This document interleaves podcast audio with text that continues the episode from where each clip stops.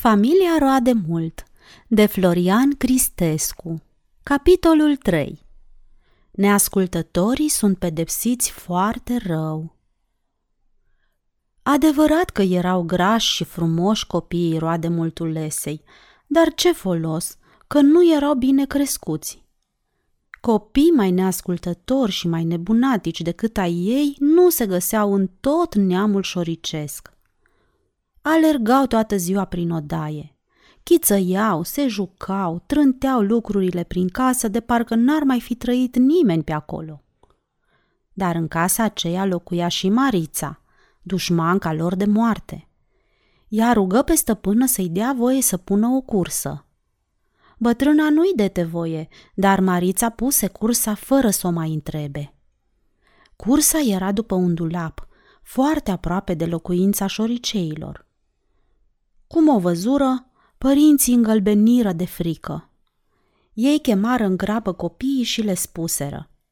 Să vă feriți de cutia aceea, căci cine se atinge de ea rămâne mort pe loc. Dar copiii nu ascultară. Chiar în noaptea aceea, pe când părinții dormeau, unul dintre ei se sculă încetinel și se duse la cursă. Se uită la ea se mai uită și apoi voi să miroase puțin. În cutie era ceva foarte bun. Copilul intră încetișor înăuntru. Ce fericit se simți când văzu că intrase în cutie și nu îi se întâmplase nimic. Voi mânca singur această bucată de friptură, se gândi el. Dar abia o atinse cu botul și clanț! Cursa se închise și șoricelul fu prins înăuntru. Tot așa mai pățiră și alți patru șoricei. Nefericiții părinți rămaseră numai cu zece copii. Cine poate să spună câtă jale era acum în familia roade mult? Mama plângea și jumulea părul din cap.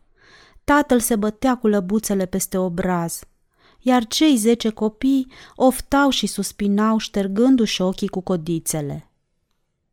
Sfârșitul capitolului 3